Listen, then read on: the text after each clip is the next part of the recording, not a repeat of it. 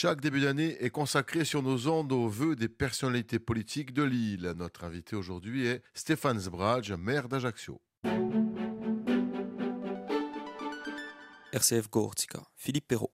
Stéphane Zbraj, bonjour. Bonjour. Qu'est-ce qu'on peut retenir de l'année 2023 On a pu euh, voir que sur le territoire ajaxien et communautaire, il y avait euh, des euh, grandes réalisations qui illustraient le projet de territoire que nous portons de- depuis quelques années et des annonces importantes pour l'année 2024 en termes d'aménagement futur. Je pense notamment à la place du Diamant et à la rénovation et l'extension du, du parking de ce centre-ville. Des grandes réalisations aussi qui vont sortir de terre euh, sur des questions de mobilité puisque nous allons débuter les travaux sur le téléporté. Tous ces grands projets avec les projets d'aménagement futur sur les écoquartiers, sur euh, la citadelle, euh, sont euh, des illustrations qui nous donnent une idée de ce que la ville est en train de devenir pour améliorer le cadre de vie des Ajaxiens et des Ajaxiennes bien sûr, mais pour aussi être dans cette démarche dynamique que nous voulons d'une meilleure attractivité et de cette ambition territoriale justement d'avoir un, territoire qui se développe en tenant compte des, inégalités qu'il peut y avoir d'un quartier à l'autre.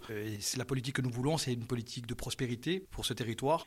Alors une année marquée justement par des tensions, notamment dans le quartier des Cannes. Comment vous comptez travailler pour les apaiser?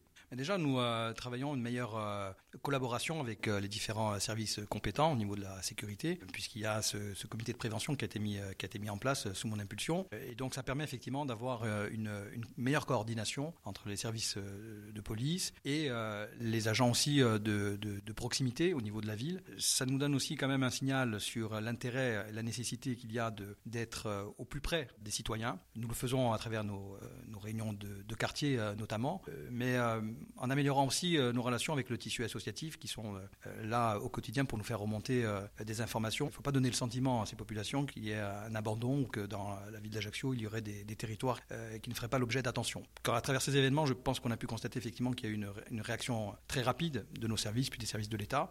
C'est le signal que nous voulons adresser. On ne veut pas qu'il y ait effectivement une dérive qui s'installe, question notamment du trafic de stupéfiants sur ce territoire comme ailleurs. Voilà, on sait que, ce sont des points sur lesquels il faut être très vigilant. C'est pour ça que nous sommes, euh, nous avons été très réactifs sur ces, euh, sur ces points-là.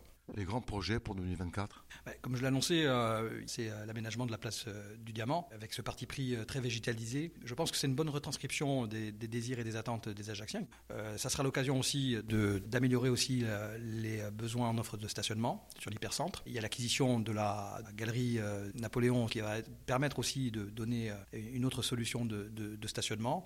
Bon, ensuite, nous avons tout le volet programmatique sur la citadelle, sur euh, le futur écoquartier de la Miséricorde, la réalisation aussi du conservatoire euh, qui est en cours avec euh, cet écoquartier au Finouzil.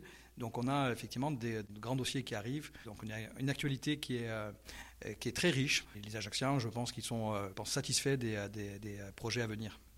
Enfin, quel message adressez-vous aux Ajaxiens et aux Ajaxiennes à l'occasion de la nouvelle année? Je leur adresse mes souhaits de vœux de bonne santé, qu'ils puissent effectivement euh, chacun euh, dans leur domaine euh, se réaliser professionnellement sur un plan personnel. Et puis nous, à travers notre action publique, ben, on est là pour améliorer leur cadre de vie. J'espère que ça sera un, vecteur de bonne santé dans ce domaine.